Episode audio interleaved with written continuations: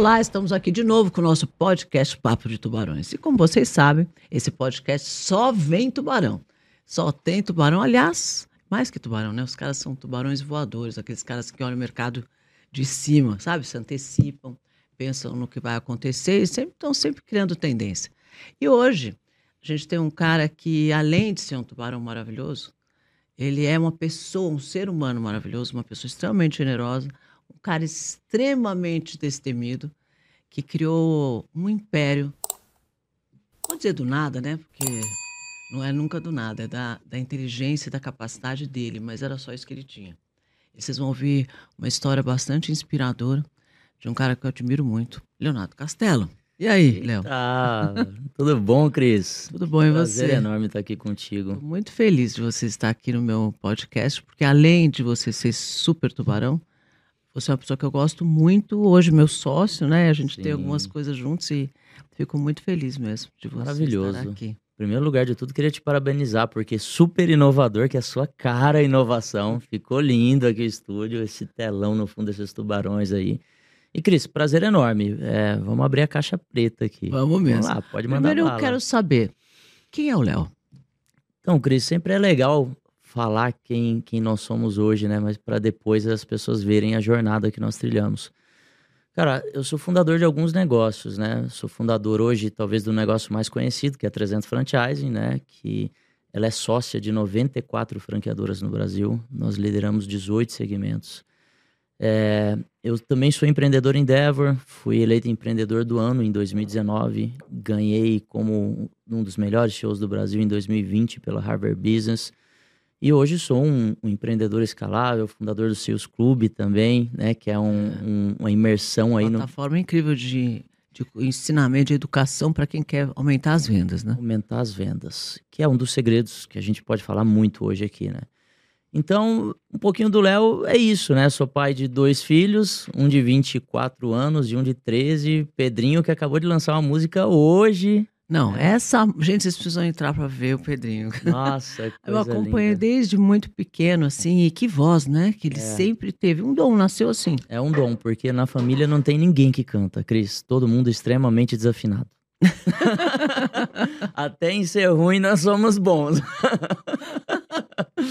E aí ele criou isso e gosta e vai. E não adianta, né? Essa vai ser a carreira dele, né? Já Isso. escolheu. Quando ele tinha quatro anos de idade, teve um dia que ele tava num cantinho e aí ele cantou a música do Gustavo Lima, Fui Fiel. E aí eu olhei pra ele e falei, nossa, Pedro, como você canta bem. E aí, cara, a gente foi começando a instigar ele. Então ele começou a fazer música, começou a fazer teclado, violão. E ele foi desenvolvendo. Eu acho que ele tem o dom, mas ele desde os quatro anos, ele tá com três, ou seja, nove anos já treinando, né? E foi desenvolvendo, e até que, que teve um dia que nós encontramos o Lucas Luco em uma, no camarim dele lá em Goiânia, e o Lucas falou: Eu topo cantar essa música com o Pedro, e tá saindo hoje. Ai, que maravilhoso, gente. Vou deixar o link aqui para vocês assistirem o Lucas cantando com o Pedro. Deve ser incrível. Incrível. Aliás, Lucas Luco, você faz favor de vir aqui no nosso podcast, né? Com certeza. Chama ele aí que ele tem que vir para cá. Bom, mas me, a 300 hoje é um império, porque é um monte de coisa 300. É. O 300 é só o começo. Co- como que tudo isso começou? Nossa, Cris, nossa jornada. Eu, eu morava aqui em São Paulo, né? Ah, é? Eu achei que você era do Sul. Não, não, eu moro. Você é de São eu Paulo. sou de São Paulo, eu nasci aqui na Bela Sintra. Olha pertinho. pertinho. E, e aí teve um dia de sábado que tava eu e meu irmão na casa da minha mãe almoçando e vinha passando uma Kombi na rua e gritando: Olha os produtos de limpeza. E aí minha mãe falou: Pessoal, desce lá e compra um detergente para mim. E nós observamos que esse negócio, que essa Kombi vendia muito, Cris. E ali, cara, eu sempre gosto de falar para as pessoas, né? Muitas vezes nós temos oportunidades, mas ah, nós não temos maturidade de enxergá-las, né? E naquele momento nós enxergamos talvez a natura dos produtos de limpeza. A gente queria profissionalizar o mercado de venda porta a porta. Que você sabe que é tão forte, né? Você É. tem produtos que já, já são praticáveis aí no porta a porta, no, É. com vendedores. E fomos para Joinville, mas do nada, Cris. Nós queríamos um- uma região onde tivéssemos mais, digamos assim, facilidade, é, porque São Paulo, para nós, a questão do trânsito, a questão, de repente, da violência, de bater em uma porta e a pessoa não querer abrir, iria atrapalhar o nosso início. Fomos para Joinville, montamos a Ecoville, começamos completamente errados, sem nenhuma base empreendedora, sabe? Como a maioria das pessoas começam. A né? maioria das pessoas. pecado Cris. isso. É. Sabe, eu tinha acabado de sair de executivo da Coca-Cola e tinha feito coisas muito legais e achei que o meu conhecimento era suficiente para fazer alguma coisa legal também, sendo que eu não tinha noção de financeiro, não tinha noção de logística, não tinha noção de Marketing, venda, vendas. de marketing de vendas, gestão zero. gestão zero, zero, zero, zero. E aí, Cris, é, em seis meses, cara, eu não tinha 400 reais para pagar o aluguel de uma kitnet.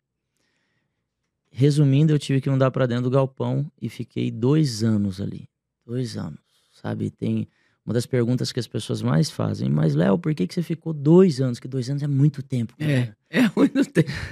É eu muito falo tempo. porque eu não sabia sair. Eu não sabia sair dali. Então, Cris, é, foi um começo difícil, mas eu falo que talvez hoje tenha me dado muita base, sabe? Base de resiliência, de entender que as coisas não são fáceis e nunca foram fáceis.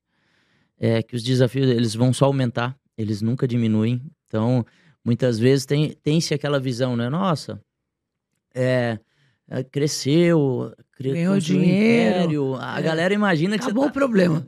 que você tá de trás de uma mesa, né, Cris? Só fazendo gestão. Olha esse indicador, olha aquele. Galera, você fica Nossa. migrando o tempo inteiro entre o estratégico e o tático. E tem horas que a gente vai pro operacional para fazer acontecer, né, Cris? E quantas vezes você resolve o problema por dia? Nossa. 800 mil. É, as pessoas acham que a gente não. Assim, ah, é, tem mesmo uma ilusão. O começo é difícil e tal, mas na hora que o negócio crescer, eu vou poder viajar, eu vou poder fa- fazer meus, meus. tomar conta do meu negócio de longe e tal. Não adianta, né? Não é, isso. Eu, eu, É eu, mão na massa a vida a inteira. vida inteira. Enquanto quiser construir algo grande, você precisa estar com a mão na massa. E quando eu digo estar a mão na massa, às vezes até fazendo uma viagem, né, Cris? Que é uma coisa importante. Mas eu não consigo ver a Cris lá em Miami 100% focada e olhar um negócio diferente e não ver aquilo enquanto um business. Então a gente está o tempo inteiro antenado, né? Até coisa que não é da meu ramo. Outro dia eu fui- estive lá e fui comer num restaurante natural. Eu falei, nossa, olha que conceito interessante desse restaurante. Vou levar pro resta- Brasil. É. Isso aqui ia dar certo ali na Faria Lima. O pessoal gosta de natural, mas é rápido, mas é isso, mas é aquilo, é meio autosserviço, mas não é. Eu comecei, a- comecei a desenhar como é que aquele negócio existe. Depois eu falei, para, Cristiana, para. Você tá Para ficando... de inventar. Para de inventar, pelo amor de Deus. Mas aí minha filha falou: não, mas tem um cara que já gostou disso aqui, vai levar. Eu falei, que bom. Alguém, alguém pegou a ideia já, que bom, porque assim eu quero ir comer no restaurante. Sim. É legal mesmo, mas é assim que nasce.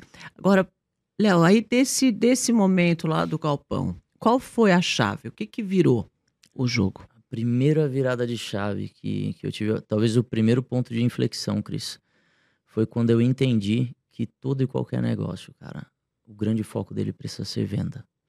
Se você tiver um bom produto, se você tiver, de repente, até uma boa metodologia de gestão, um bom conceito, ele não é o suficiente para manter o negócio de pé. Você precisa pensar nas melhores estratégias de como acessar o seu cliente, nas melhores estratégias de canais, você precisa realmente ser o melhor comercialmente falando, no meu ponto de vista. É 100% de certeza. Concordo É. 100%. É, Eu vejo tantos negócios, Cris. A galera hoje em franquias sabe a- o quanto eu sou abordado pelo mercado É.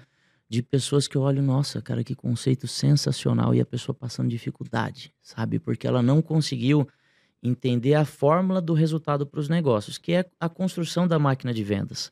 E a máquina de vendas, Cris, ela é concebida por, em primeiro lugar, você entender quem que é o seu público. Né? E tem pessoas que abrem negócios e falam assim, não, eu vendo para todo mundo. Cara, Nossa, não existe. não existe. Os, Escolher qual canal, né? qual canal.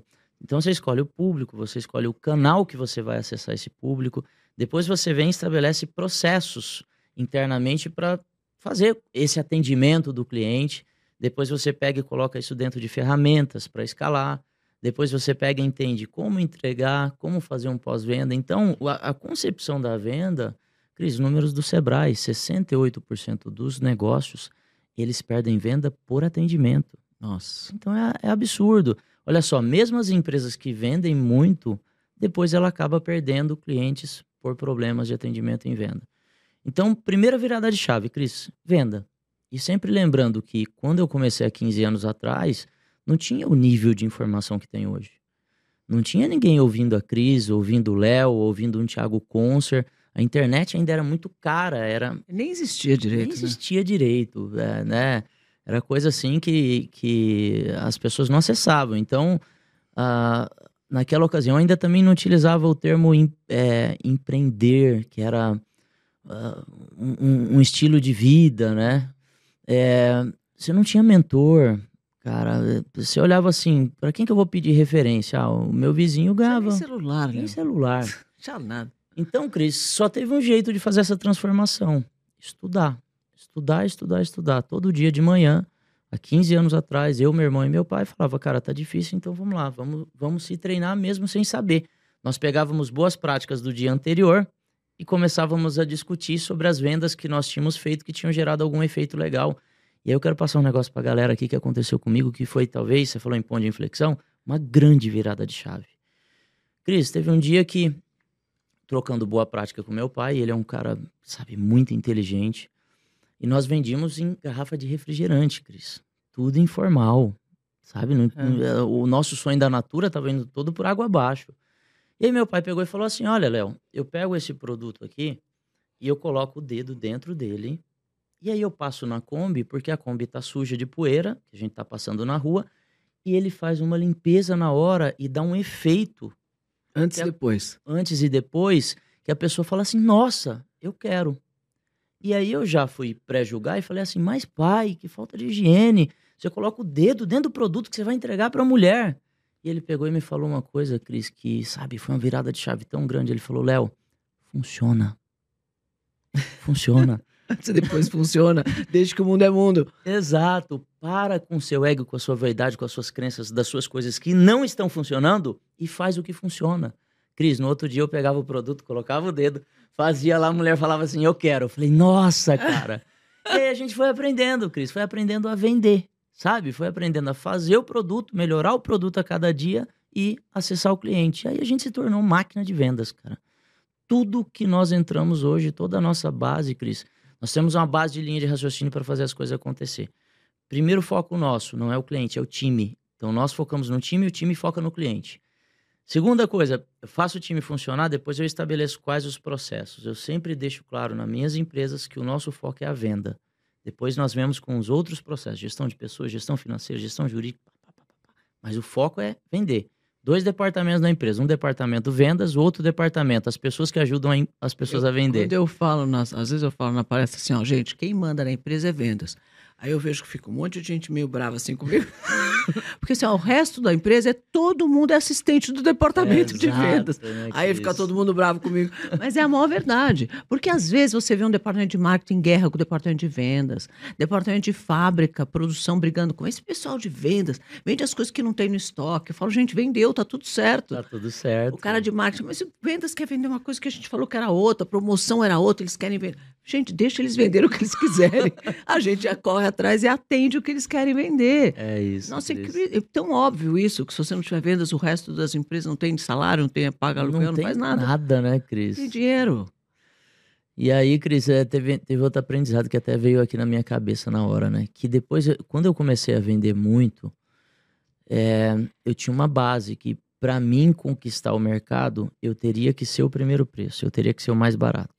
Cris, chegou uma hora que eu vendia, vendia, vendia e não sobrava nada. Vendia, vendia, vendia não sobrava nada. Então, toda a minha base de construção de negócio, eu sempre entro nos negócios pensando como que eu consigo me posicionar como o maior preço do mercado. É, mais margem. Eu gosto de vender coisa que tem margem. Margem, percepção de valor É. para o cliente, diferenciais competitivos, E né, quando você Cris? tem margem também, você tem espaço para errar, para fazer marketing, para contratar Boa. gente, para fazer. Quando você não tem margem, você fica tão apertado, você não consegue ter nenhum recurso para ajudar o negócio a E acontecer. a né? minha base naquela época foi essa, porque nós falávamos assim, vamos fazer marketing. Não sobrava para fazer marketing. Ontem o Thiago Liga teve aqui, ele falou assim, Cris, uma coisa que eu nunca mais vou esquecer, você falou para mim assim, eu gosto de fazer negócio de margem alta. Ele falou, fiquei com aquilo na cabeça, nunca mais esqueci. Eu falei, é isso aí. É, eu também, Cris. Aprendi, né? É Aprendi. verdade, porque se você não tiver margem, a empresa, eu falo empresa que não tem dinheiro, é empresa infeliz. Porque aí ela não tem dinheiro para fazer as coisas, não tem dinheiro para contratar gente, não tem dinheiro para fazer o nada. time fica infeliz também, né? Fica todo mundo infeliz. Aí, bom, Máquina de vendas. Isso é um bom nome mesmo. Daí, foi daí que nasceu a ideia de você ensinar as pessoas a venderem, será? Então, a- aí, Esse propósito de querer fazer as pessoas entenderem o quanto vendas é importante? na verdade, você acredita, olha só como é a jornada empreendedora, que mesmo eu tendo aprendido, eu ainda errei de novo. Porque é, depois que eu consegui escalar a empresa, eu comecei a desenvolver revendedores. E as, as pessoas saíam para vender o meu produto e elas compravam o produto para revender e elas não performavam igual nós. E aí eu, onde que eu tô errando? Onde que eu tô errando? Nós não estávamos treinando eles. Ah, treinando a equipe. Então, olha só, que mesmo às vezes você vendendo para uma pessoa que lá na ponta não é um funcionário seu, mas que o seu produto tem algum detalhe técnico, se você não estiver descendo conhecimento para essas pessoas, o seu produto vai ficar empacado. Se o seu produto ficar empacado e você não fizer sellout, que é o grande segredo dos negócios, eu até gosto de pensar hoje assim, Cris, quando eu vendo um produto, a venda ela foi concretizada quando a- o, o produto consumidor? está na mão do consumidor final É. e ele já está utilizando o produto e está gostando. Essa é a venda bem feita. É que ele vai comprar a segunda, a terceira vez. Eu falo que o cara só ficou fiel ao teu produto depois que ele comprou a terceira vez. Exato. Porque a exato. primeira vez você compra por impulso, compra pela embalagem, compra não sei o quê. A segunda, vezes, você compra, sei lá por quê.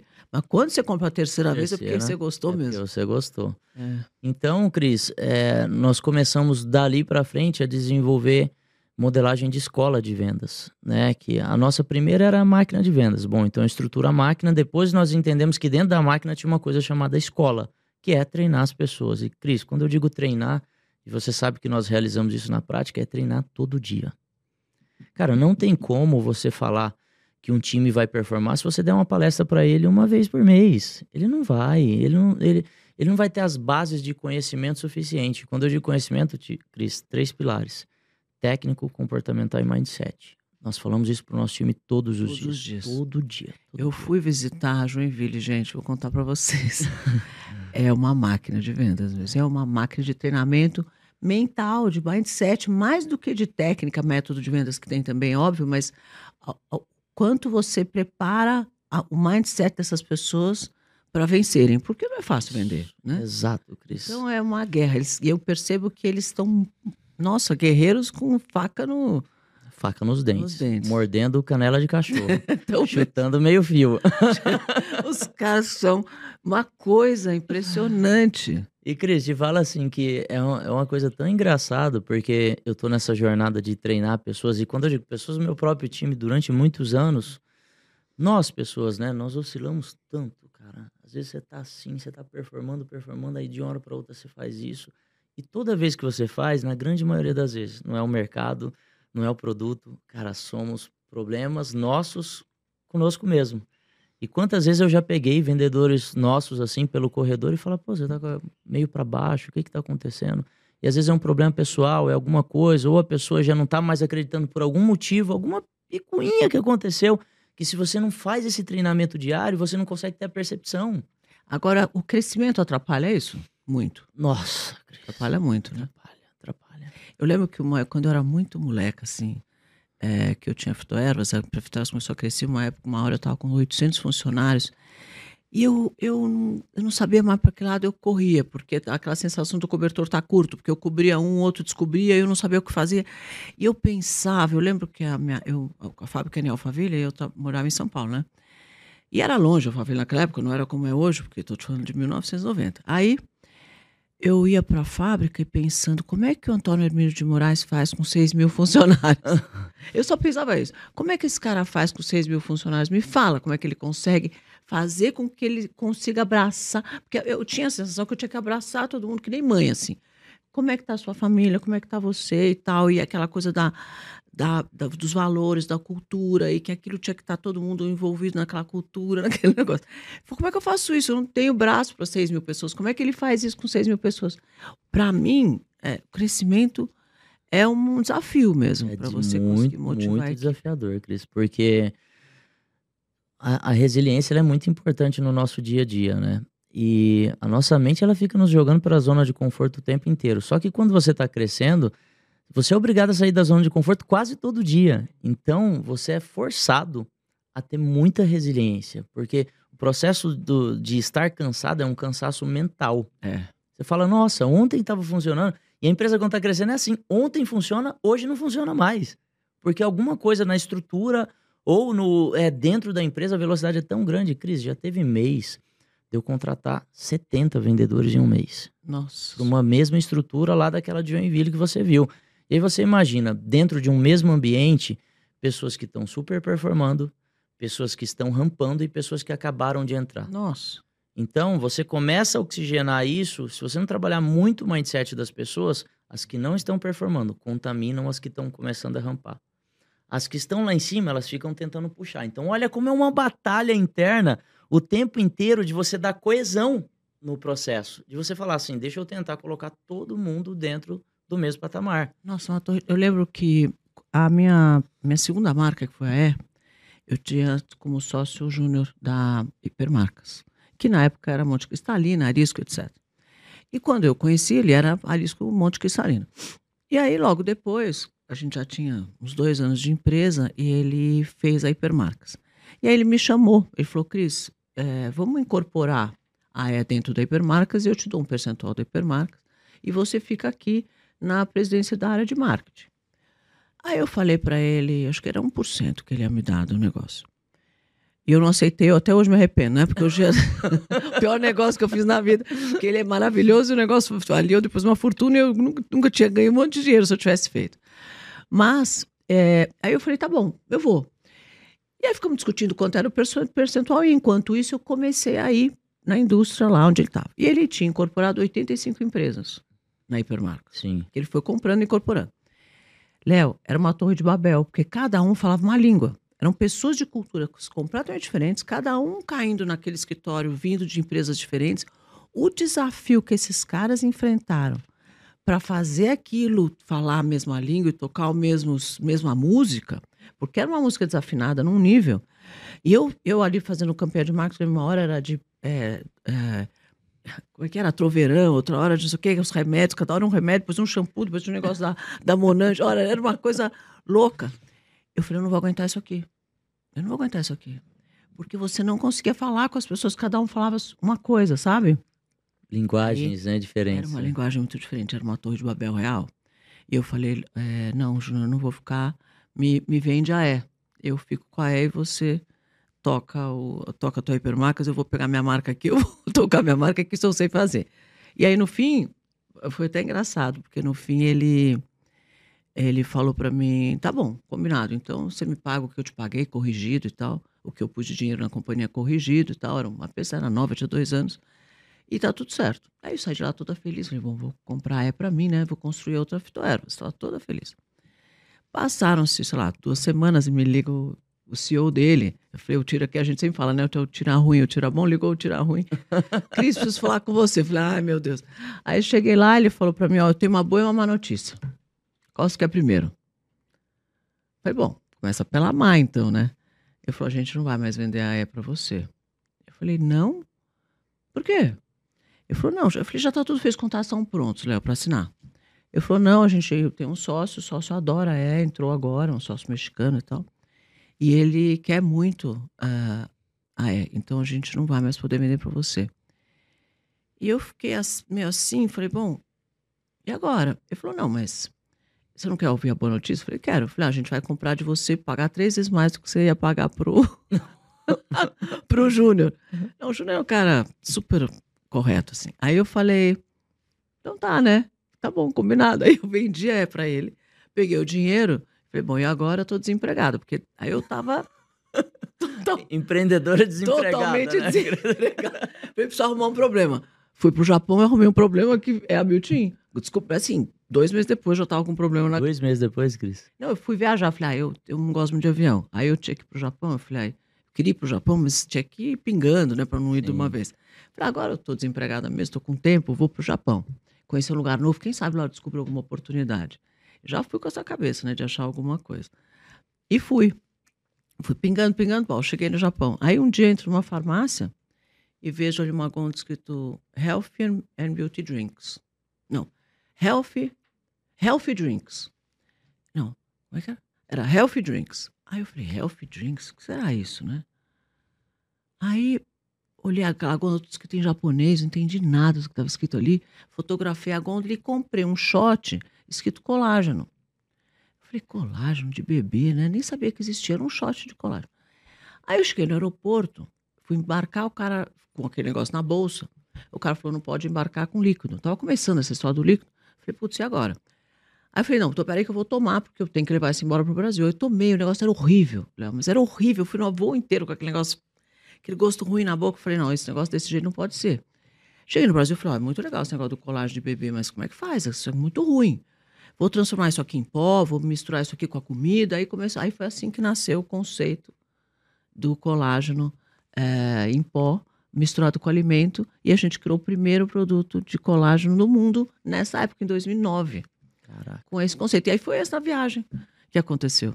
Mas é, às vezes você acha que não que né, acabou, não sei mais o que eu vou fazer, não fiz o negócio com ele, financeiramente não deve ter sido, não foi um bom negócio, porque depois ele vendeu a hipermarcas por fortunas, mas mas sempre, sempre quem tem visão consegue encontrar alguma coisa legal, né? Consegue, né? É. Se você procurar alguma coisa nova. É que eu gosto de inovação, então eu fico caçando. fico caçando coisa nova. Você também gosta de inovar, né? Eu vejo que você faz tudo diferente. Cara, Cris, o, o grande desafio quando você faz algo diferente é. Para algumas coisas você tem um rompimento cultural, né? Então imagina você trazendo um produto que ninguém sabia o que era. Mas quando você rompe, você tem uma oportunidade de navegar dentro de um oceano azul, né? É. Eu, eu adoro navegar em oceano azul, Cris. Adoro. É muito mais fácil você vender uma coisa que não existe, que as pessoas querem comprar, ou uma coisa que não ou que não existe, que tem uma necessidade, uma dor, do que você fazer mais do mesmo. Cris, sabe que teve uma vez que você estava lá no conselho da 300G e aquele dia até comentei com algumas pessoas, vou falar aqui para você, acho que eu nunca te falei isso, que para mim foi uma verdadeira aula, porque nós estávamos com um negócio lá, acho que eu nem te contei isso. Nós estávamos com um negócio lá, que é uma franquia nossa chamada It Case. Não sei se você hum. tá lembrada de capinha de celular. Ah, lembro, lembro. E aí, galera, a Cris começou na mesa a provocar demais os fundadores. Mas o que, que tem de diferencial? E olha só, muitas vezes o, o, a pessoa que funda, ela acha que tem diferenciais. Ela compara com alguns players e ela fala, eu tenho diferenciais. Mas de repente ela não tem uma visão de mundo ou ela não viu nada tão diferente assim. E a Cris começou no nível de provocação mais, mais forte. Não, eu quero saber os diferenciais. E eles falavam e você falava, não, mas isso para mim ainda não é diferencial. Até que acharam-se ali alguns diferenciais.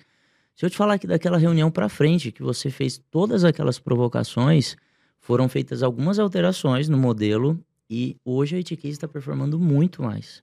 Sabe, com diferenciais mais claro, foi mudado o layout da loja, fecha, foram fechadas parcerias estratégicas com a JBL, com outros negócios.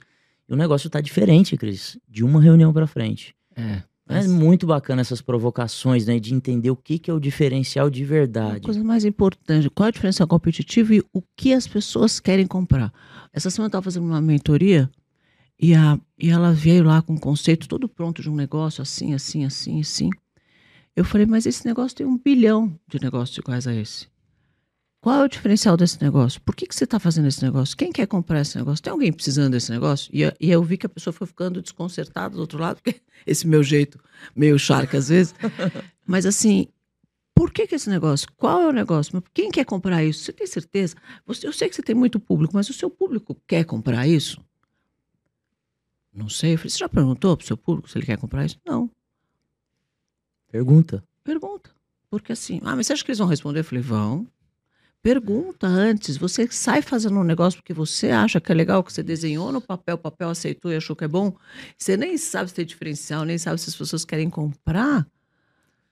Ô, Cris, essa provocação que você traz para a mesa é uma baita de uma provocação, né? Porque sabe que aparece muita gente lá no Sales Clube e de repente a, a pessoa começa com essa conversa, né? Mas será, mas será, mas será? Por que você não pergunta para o seu cliente? E aí você já acabou de responder. Cara, será que o cliente vai responder? É claro que o cliente claro vai responder. Que vai. Claro que vai. Às vezes uma pesquisa, né, Nossa, Cris? Uma pesquisinha uma pesquisa. com uma base. Você tem mil clientes, cara, pergunta para 30. Vai te dar uma base comparativa do que você tem que tomar de decisão. Se ele tá satisfeito, se não tá. Você sabe que até no Instagram, quando você faz uma caixinha de pergunta e fala assim, você gosta de amarelo ou de verde? Você prefere roxo ou azul? Eles respondem. E você fala, tá vendo? É muito melhor eu fazer, então, uma- um pneu verde com bolinha roxa. Entendeu? Que é isso que eles estão querendo. Então, é tão mais fácil. Minha única caixinha que falhou no Instagram foi a da, foi a da eleição. que tava dando pra um lado e deu pro outro. É, mas ali tem muito mais coisa nessa da filosofia porque explica. Agora, Léo, é, tem vários 300, né? Tem 300 franchise que você já contou, 92 empresas que você é sócio, e você acelera essas, franqueado, essas franqueadoras. Depois, tem a 300G, que é uma empresa de gestão. Conta pra gente um pouquinho melhor. Cris, antes eu queria até falar, eh, falar uma coisa que é super importante, né? É, como eu queria ser um empresário que tivesse uma visão panorâmica ao ponto de ter criado tudo que eu criei hoje pensando que seria assim. E não acontece. A 300 ela nasceu para resolver uma dor do mercado. Qual era? Cris, 83% das franqueadoras do Brasil não tem 50 unidades. Nos Estados Unidos, uma franqueadora tem em média 259 unidades. Aqui no Brasil, 49. Nossa. Então lá as franqueadoras são cinco vezes maior. Quantas empresas franqueadoras tem lá? Você sabe? Ah, se eu não me engano, são mais de 800. Desculpa. São mais de 2.800. E aqui, Lá. E lá. aqui? E aqui no Brasil, 3.300. Então aqui tem mais franqueadores, só que menores. Entendi. Quando nós entendemos essa dor, eu comecei a estudar financeiramente falando. Lembra da margem que a gente falou? Hum. Negócio, segmento a segmento. Alimentação, estética, ensino. E nós chegamos a uma conta, uma franqueadora com 50 unidades, ela não está no ponto de equilíbrio. Ou ela está dando pouco dinheiro. Então, é, todo o discurso que veio para o mercado a vida inteira de é, crescimento sustentável não tem sustentabilidade quando a base franqueadora, que é a, a empresa que precisa dar o suporte, não tem dinheiro em caixa para contratar boas ferramentas, bons profissionais, para fazer um bom marketing, etc e tal. Então, a 300, quando, eu, quando eu, eu fiz isso, eu falei, cara, eu preciso antecipar o crescimento do que ela ia fazer em três anos em um. A base da 300 foi essa. E aí nós começamos a crescer negócios. Quando nós começamos a crescer esses negócios, nós entendemos que tinham outras oportunidades. Gestão, tem que acompanhar esse crescimento. Gestão. Então, a gente falava em crescimento exponencial e abrimos a 300G, que é um conceito de gestão exponencial, que é o quê? Trazer metodologias ágeis para o processo de gestão de um segmento do franchising que era muito conservador. Então, assim, metodologias extremamente lentas. Trouxemos metodologias de startup para dentro do franchise. Então, quem fez essa movimentação também fomos nós. Começamos a tracionar na internet. E aí começaram a vir pessoas e pessoas e pessoas e pessoas atrás da 300. Porque quando você faz um movimento igual que nós fizemos, Cris, que foi tão disruptivo, mentalmente falando, estruturalmente, em conceito de negócio, você primeiro é muito criticado. Cris, nós fomos muito criticados. muito, muito, muito, muito. Incomoda, né? também. É, pri- primeiro falaram que nós íamos quebrar. Primeiro falaram, eles falavam que nós éramos doidos. Depois eles falaram que nós iam, íamos quebrar. Depois que o conceito de crescimento ágil não funcionava. E aí eles começaram a olhar, investigar um pouquinho mais sobre a 300 e falavam, ixi, os caras não são doidos. Ixi, eles não vão quebrar. E aí nós começamos a ter credibilidade no mercado. Então tudo aquilo que era uma desconfiança... Próximo passo, eles falaram que você teve sorte, tá? É assim que começa. Você é Exato. doido, que você não sabe o que você está fazendo, que você vai quebrar e quando dá certo, fala, Ih, mas teve sorte. E depois, quando vende um negócio por bilhão, que você é visionário. né, É Cris? assim mesmo. Porque a nossa base é construir negócios para vender, Cris. É, Que é uma coisa que o franchising também não praticava. é. E aí, Cris, começamos a tracionar e começou a vir muita demanda de marca atrás da 300, né? Que aí surgiu o conselho, que você tá no conselho nosso para a gente fazer a avaliação desses modelos de negócio, entender os diferenciais competitivos. Nós passamos a ser um dos maiores formatadores de franquia do Brasil. Então, hoje, muitos negócios começam, Cris, e não pensa que é um conceito assim, ah, a pessoa chega, eu quero formatar aqui meu caldinho de feijão em franquia e nós topamos fazer. Muito pelo contrário, nós, o feedback é muito mais não vai para o franchising dentro desse conceito porque não vai dar certo do que sim. do que me contrate que eu quero o seu dinheiro que vai dar certo. E aí o, ter- e o quarto pilar, que é o pilar de educação, Cris. Então hoje nós educamos franqueadores através de imersão, Hoje nós fazemos gestão de franqueadoras que nós entendemos que o, que o sócio não tenha o perfil para fazer essa gestão de dia a dia. Nós aceleramos o negócio e nós também é, formatamos o negócio enquanto franquia. E aí virou um ecossistema. É, um pacote inteiro, um né? pacote inteiro. Muito legal. Então são quatro empresas, na verdade. Quatro empresas: educação, gestão, consultoria e aceleração de negócios. Maior ecossistema mais, de, do franchising brasileiro. E são quantas lojas? Quatro, cinco mil? Ah, tá. Não. Cris, toda vez, Cris, você não umas vou- 3 mil lojas, Cris. Já tá em 8,200. Olha lá. 8,200. Eu não consigo acompanhar, gente. Vocês desculpem, sabe? Porque eu fico uma semana sem falar com ele, aí quando eu falo é uma mil lojas a mais. Mas, mas Eu tô- assim, Então eu nunca consigo falar o número certo. é engraçado, Cris, que eu já vi alguns podcasts de você falando, ah, e tem, em franquia tem o Léo da 300 e eu, eu acho que hoje ele tá com, acho que é 5,800. Daí no outro você fala assim, Acho que é seis mil e pouco, agora eu já vi, são oito mil já. a velocidade é, é muito A grande. cidade é muito grande. Mas, nossa, em quanto tempo isso? Em três anos e meio, três anos e meio. mil lojas em três anos, é por isso que eu não consigo estar É, a par A nunca. velocidade é Muito grande. rápido. Nossa, mãe. Qual é, o, qual é o segmento ou o mercado que você acha que mais cresce ou vai crescer no Brasil? Você que está em todos. Se- sempre é, é importante pensarmos o seguinte: eu gosto dos segmentos que têm margem. Porque o segmento que tem margem, ele é muito importante para o franqueado. Porque mesmo o franqueado pegando algo que tem método, que tem processo, existe uma margem de erro até e a- tem uma curva de aprendizagem tem uma também, curva né? de aprendizagem, que eu ia falar que é a curva da rampagem dele É. enquanto empreendedor. É. Então eu gosto de, de coisas que têm margem. O que oferece mais margem no mercado, Cris? É estética. Estética e saúde. Ah, vá. Estética e saúde. Você sabe que o mercado estética é um mercado que cresce a dois dígitos desde que eu me conheço por gente? E olha que eu já nasci faz um tempinho. Sério, eu nunca vi, com crise, sem crise, é hiperinflação, confisco, eu passei por 15 planos econômicos, né? Vi coisa pra burro. E hiperinflação, e muda, tira três erros, e sobe e desce, entra um governo, entra outro. O mercado de cosmético tá lá, estética, dois dígitos Continua anos. crescendo todo ano, Cris. É impressionante. E- então, eu, eu gosto muito de segmentos que têm margem: estética e saúde. Mas vamos lá, estética e saúde tem um detalhe. É, é um segmento que você precisa ter uma extrema responsabilidade, porque você está trabalhando com Ser humano. ser humano, né? Então, realmente você tem que ter processos muito bem feitos.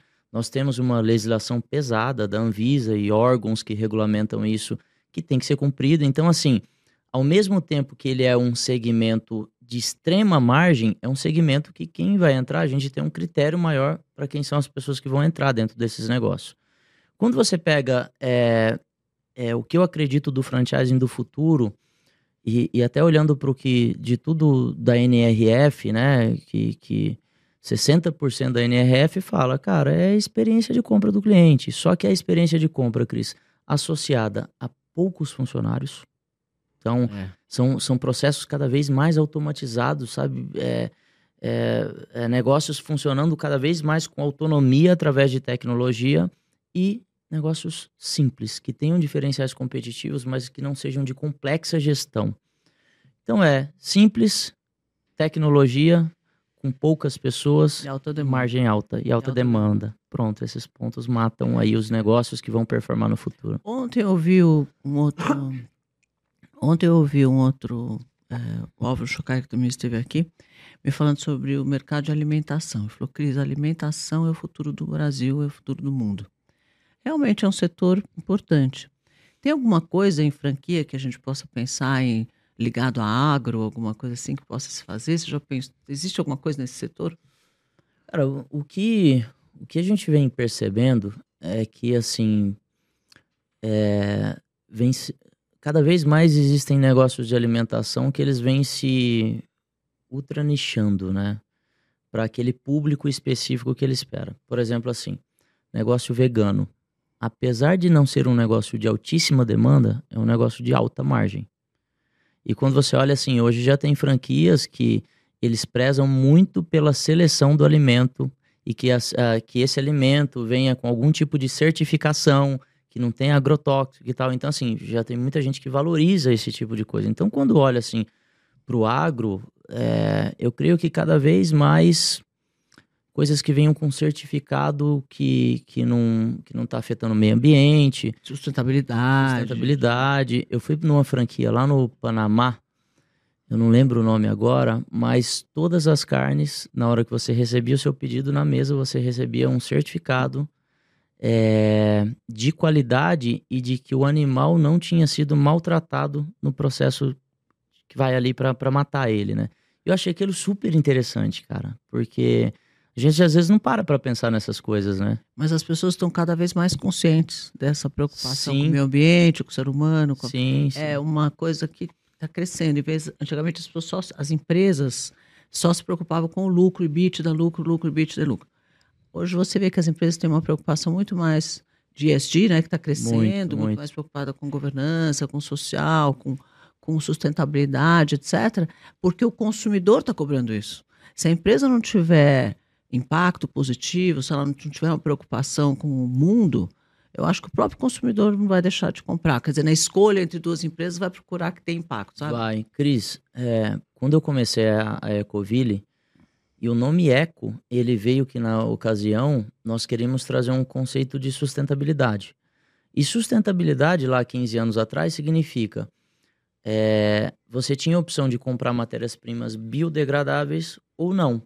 Então, tudo que nós comprávamos era o biodegradável, porém, era mais caro. Então, como consequência, o produto na ponta acabava saindo um pouco mais caro também. E é impressionante como o consumidor, ele também, durante esses 15 anos que eu empreendo, ele também criou maturidade. Pra isso. Porque para isso, porque 15 anos atrás, quando você ia falar, olha, é mais caro um pouquinho, mas por esse motivo as pessoas não queriam aderir. E hoje elas entendem a importância disso. Então eu, eu acredito que o consumidor ele também está ficando muito maduro sobre o conceito e a importância dessas coisas. É, né? essa, essa, essa turma mais nova, é, eu vejo pela minha filha, assim. é, se eu ligo a torneira e vou virar para pegar uma coisa, ela falou, mãe, desliga a torneira. Eu falei, não, mas só virei, não, deu, não dá tempo de eu desligar a torneira. Mas, assim, é, é uma coisa É. neura, assim, de preocupação Sim, com o planeta sim. e tal. E estão certos, porque se eles não cuidarem, não vai ter planeta. Eu lembro que uma vez tinha uma, um filme de criança, não lembro, um filme da, da Disney, chamava Wally. Você lembra desse filme? Lembro, de lembro. um robozinho, de Sim, um, sim. sei lá. E aí eu fui assistir esse filme com a Isabela, pequenininha. E todo mundo dando risada no cinema e eu chorava no cinema. Ela falou pra mim, que você tá chorando, mãe? Eu falei, nossa, porque eu via aquele, aquele, aquela cena e falava, isso vai acontecer com o mundo. Todo mundo naquela nave espacial, é, gordo, sentado numa cadeira, parecia uma cadeira de, de é, primeira classe lá de avião, aquelas cadeironas assim, com uma tela na frente, fazendo tudo pela tela, a comida vinha na, na, na cadeira, tudo era na tela. Eu comecei a olhar aquilo, o mundo inteiro destruído. Eu falei, nossa, gente, o mundo vai para esse caminho? Eu comecei a chorar no cinema, só eu chorava, as crianças dando risada e eu chorando. Ai, meu Deus do céu, o mundo tá desafiado mesmo, né? Tá, tá. Cada dia mais, né? Cada dia mais. É, mudou muita coisa. Cris, assim, é impressionante. Quando eu olho para minha empresa hoje, é, eu tenho muito jovem dentro da minha empresa. É, a 300 ela atrai muitas pessoas pela cultura dela, né? E quando você conversa com um jovem hoje de 20 anos, eu, fi- eu fico me lembrando com 20 anos Nossa, é muito diferente. é muito diferente, sabe? O nível, acredito eu que o nível de informação, e até um, um, um assunto importante, né, Cris? É que a- pessoa ela tem que tomar muito cuidado com tanta informação que se tem hoje, que é por isso que vem gerando tanta depressão. As pessoas não, não estão conseguindo saber lidar com tanta informação que Tem que se tem. escolher quem você segue. Exato, exato, exato. Importantíssimo. Porque senão você acaba seguindo gente que não te ensina muito, né? Mas eu, eu ontem estava falando um pouquinho sobre isso também. Direitos e deveres. Nós tínhamos muitos deveres e poucos direitos. Eles hoje têm muitos direitos e poucos deveres. E aí eles não querem ter muito dever para fazer, entendeu? É, mas É uma- precisa, né? Mas precisa para chegar lá, né? Então, é, tem que mudar um pouquinho essa consciência. Às vezes eu falo bastante sobre isso com as minhas equipes mesmo. Falo, gente, todo mundo vai ter tem, tem direitos, mas todo mundo vai ter que ter um monte de deveres para poder ter direito aos direitos, né? Porque é difícil mesmo você crescer. Vai ter um momento que você vai ter que dar muito mais de você. Ô, Cris, ah, aconteceu um negócio. é, eu acredito muito, assim, né? Que o, filho, ele precisa ter os pais como mentores, né? E o Pedro, eu tenho uma conversa formal com ele toda semana. uma conversa de feedback mesmo. Cara, você conversa com o Pedro, assim, o nível de maturidade dele comportamental, eu, como pai, acho absurdo. Mas é você, né, Léo? Eu, eu, eu estava com vocês uma vez em Brasília e eu vi você dando uma aula pro Pedro de como se comportar naquele, naquela oportunidade que talvez ele tivesse, que talvez ele nem tivesse, e não tinha nenhum problema se ele ia Foi ter no ou show não. do Gustavo, né? Foi no show do Gustavo Lima em Brasília. E você queria que ele. Você tinha uma oportunidade do Pedro cantar com o Gustavo, mas fosse dar certo, às vezes não dá, porque essa coisa de show, às vezes dá certo, às vezes não dá. E você fazendo um coaching para ele antes de como ele tinha que se comportar, como ele tinha que agir, o que, que ele tinha que fazer, como ele tinha que pensar, se desse certo, como ele fe- fizer- deveria fazer, e se não desse certo, como ele deveria fazer. Que eu fiquei sentada de boca aberta. Quantos anos ele tinha? Faz o quê? Dois Ele anos? isso? tinha, é, devia ter uns 10 anos, faz 3 anos, eu acho. Foi na- no início da pandemia, né? E ele quietinho ouvindo. E Eu Cris, falei, Nossa, é, que esse moleque vai ser uma coisa. eu nem, foda, eu meu nem lembrava disso e eu ia te falar sobre o que aconteceu semana passada, que é parecido com isso. Semana passada ele foi num show em Goiânia da Maiara e só que eu não podia ir porque eu tinha uma palestra. Então foi ele, o meu outro filho João Vitor e o meu pai. E aí o que que acontece? Um show para 60 mil pessoas Nossa. e um amigo meu que é super próximo da Maiara e Maraíza pegou e falou: Léo, traz ele, porque a gente vai colocar ele no camarim, e vai dar tudo certo. Só que a gente sabe, um show com 60 mil pessoas pode dar certo, pode não dar. Claro. E meu pai me mandou um áudio ontem, ele falou assim: Léo, eu fiquei impressionado com o Pedro, porque tinha dado 4 horas da manhã, nós ainda não tínhamos entrado no camarim, e ele pegou e falou assim pra mim: vô, vamos esperar mais porque pode dar certo. Então, Cris, e olha só, eu nem, nem lembrava que a gente tava junto lá na- no show do Gustavo e que você lembrava disso também. Olha só como que eu fiz com ele há três anos atrás, Você refletiu preparou o menino para no isso. comportamento dele agora sozinho, não precisar mais de mim do lado dele. Então acredito muito que a gente como pai, e às vezes até a orientação mesmo de, de um sobrinho de alguém precisa estar orientando a criançada para Mas mentor é importante mesmo. É né? importantíssimo. Ele encurta caminho, né, Cris? Nossa, encurta caminho demais. Curta caminho. Economiza dinheiro, horrores. Sabe? Muito, Economiza uns erros que depois que você escuta, fala, nossa. Uma vez eu sentei com o Joesley para falar um pouquinho sobre a Biltin e tal. E, e ele tem tantas marcas, tantos produtos, tantas empresas. E aí, olha que louco, ele falou para mim, Cris, eu tenho uma equipe de vendas para cada produto. Eu falei, mas como assim? Sei lá, você tem Friboi e Swift. Eu falei, eu tenho uma equipe de vendas para Friboi, uma equipe de vendas para Swift. Eles vão no mesmo comprador, no mesma rede, talvez no mesmo dia, mas são duas equipes. Para cada produto você tem que pôr uma equipe de vendas. Se você puser o mesmo, o mesmo produto, um vendedor para todos os produtos da empresa, você não vai escalar todos os produtos, você vai escalar um ou outro e não vai escalar os outros. Eu fiz. É, É isso, né? Não é que o cara sabe o que está falando? E tá aí o tamanho que a JBS é hoje. Eles têm uma, uma capacidade de gestão impressionante, essa dupla de irmãos. Eu trabalhei no conselho deles na Vigor e foi uma escola para mim. E como é o conselho da 300? Eu estar lá com você, com o conselho dos outros, para mim é um- uma escola. É gostoso, né, Cris? uma troca e a gente É. aprende muito. Energia. Eu vou com meu caderninho lá, eles vão falando esse peso que eu estou ensinando, tô, tô anotando tudo para mim. Tô É. aprendendo muito. É bacana. E, e olha só como é interessante, né, Cris? Quando nós fomos criar a G, nós pensamos justamente em como ter as melhores pessoas. E eu peguei e falei, cara, eu preciso trazer como sócio as melhores cabeças em nichos. E aí eu lembro que eu pensei assim, puta, vendas, Thiago Concer.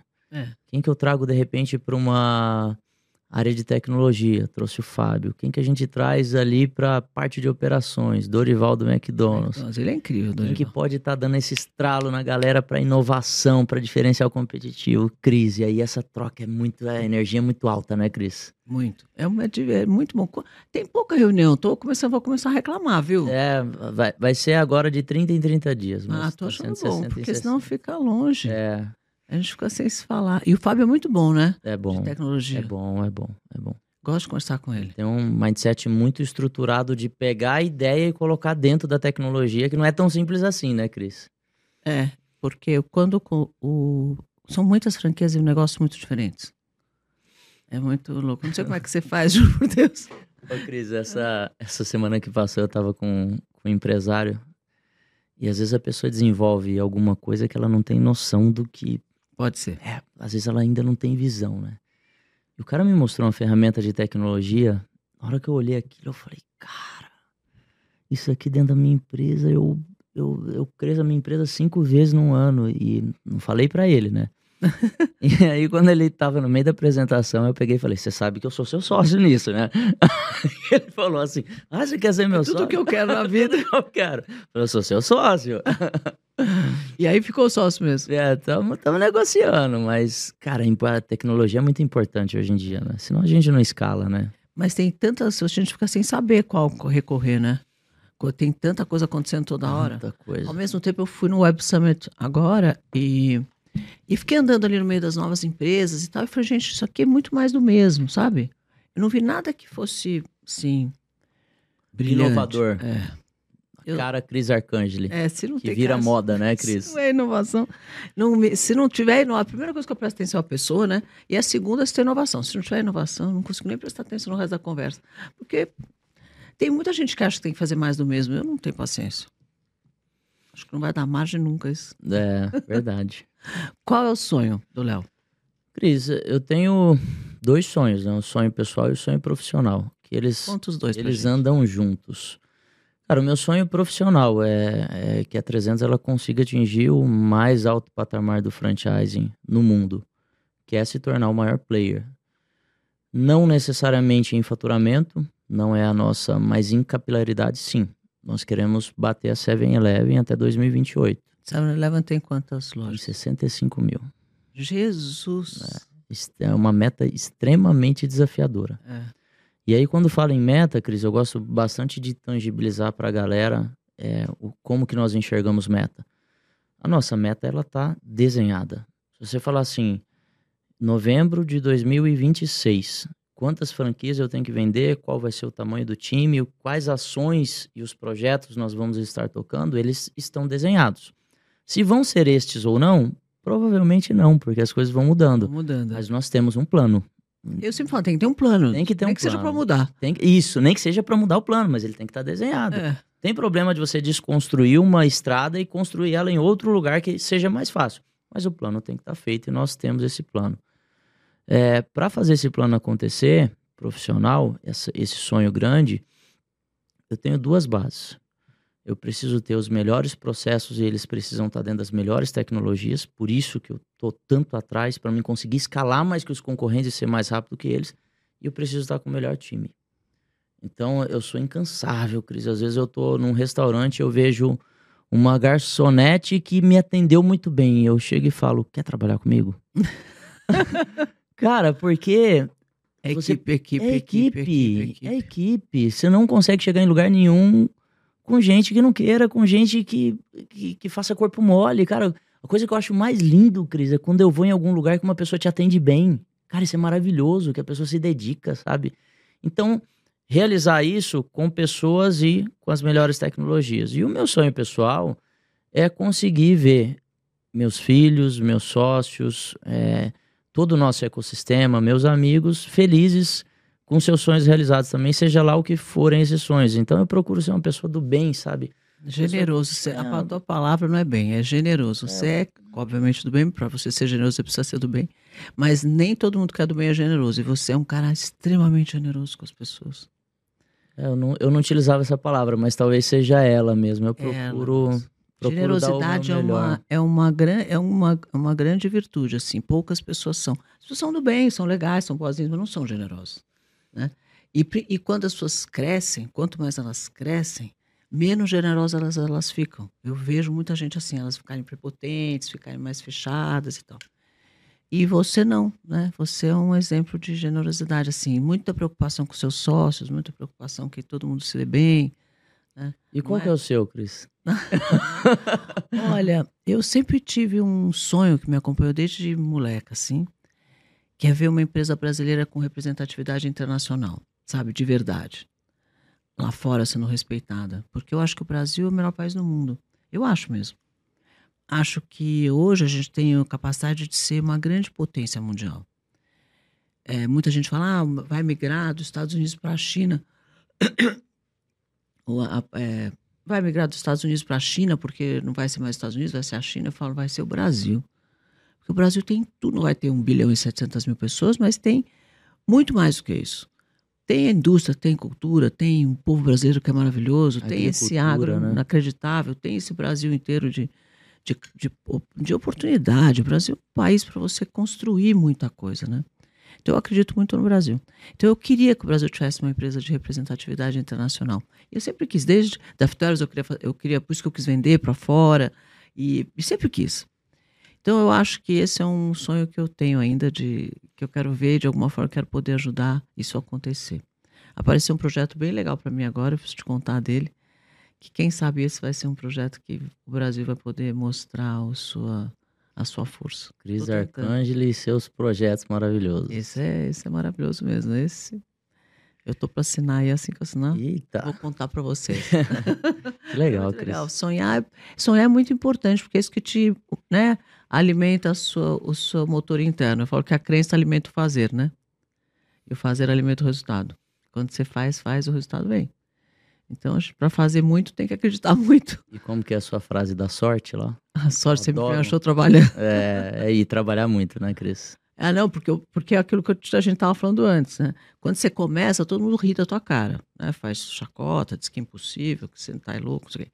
Depois, quando começa a dar certo, fala, ah, mas, mas não vai dar certo, vai acabar quebrando, deu um pouquinho, mas daqui a pouco quebra.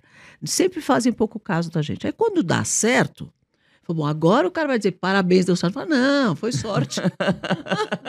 eu falei, ah, mas a ah, sorte tá. me achou trabalhando, viu? É, é isso aí. foi sorte, mas a sorte sempre me achou trabalhando. Léo, quer deixar uma mensagem pra gente para terminar? Quero, quero, claro. Cris, em primeiro lugar, muito obrigado por estar participando aqui contigo. É sempre um prazer. Você é uma pessoa que, além de profissionalmente, é uma pessoa que eu adoro também. Obrigada. Adoro estar junto contigo, né? nesses eventos que nós sempre estamos juntos aí a Cris sempre é um sempre é um momento de muito aprendizado para mim mas acima de tudo de muita energia você é uma é, pessoa que tem muita mesmo. energia é, segundo ponto mensagem para a galera é que cara eu converso com tanto empresário hoje em dia tanta gente com tanta ideia coloca a sua ideia no papel do papel começa a executar não deixa a sua ideia por dois, três, cinco, dez anos desenhada e não começa ela porque nós só temos um ativo na nossa vida que é o nosso tempo de vida. É. E o tempo voa, né, Cris? É muito rápido, muito rápido. O quanto eu queria ter começado a empreender mais cedo. O quanto eu queria, na época que eu fiz engenharia, ter me dedicado ainda mais nos meus ensinamentos. Então, assim, o quanto eu queria, de quando eu peguei maturidade para cá, ter me dedicado muito mais em tudo que eu fiz. para mim ser muito melhor hoje. Então, Vejo muita gente comprando briga errada, é, sabe? É, gastando energia com coisa que não vai te trazer pro seu sonho, pro seu resultado. Então para de picuinha, para de briga, para de mimimi, para de gastar energia e vai para cima de fazer coisas boas e coisas que vão refletir resultado no seu futuro. Pensa no longo prazo, né? E quando eu olho você, né, eu falo, nossa, ele fez tudo tão rápido. Nossa. Porque, Léo, são três anos, quatro anos. É. Se você pensar cinco anos para cá, o que, que você construiu? Eu não sei se você teria conseguido fazer isso mais rápido do que você fez. É, foi, foi rápido. Mesmo se dedicando dez vezes mais, porque você já é muito dedicado. Gente, o Léo é o cara mais dedicado que eu conheço. Assim, Obrigado. Mais, Por mais favor, focado. faça um corte disso. Mas é mesmo, é o cara mais focado, mais dedicado, mais disciplinado. Obrigado. E assim, método, método, método, sistema e coisa, e vai, né? É isso. É incrível. Eu aprendo muito com você. Adoro estar perto de você. Obrigado mesmo. Obrigado. Tamo junto. Tamo junto, essa é a palavra. Olá. Tamo junto, gente. Foi uma delícia estar aqui com o Léo. Tenho certeza que esse, esse programa vai fazer muita diferença na sua vida. Então, clica aqui nesse botãozinho do like para mais esse vídeo que foi incrível. E não deixa de seguir o nosso canal e de ligar as notificações para você não perder nenhuma das nossas entrevistas, uma mais legal do que a outra. Obrigada mesmo, Léo, você Obrigado, ter vindo. Cris. Obrigado, pessoal. Beijo no coração Beijo. gigante para você.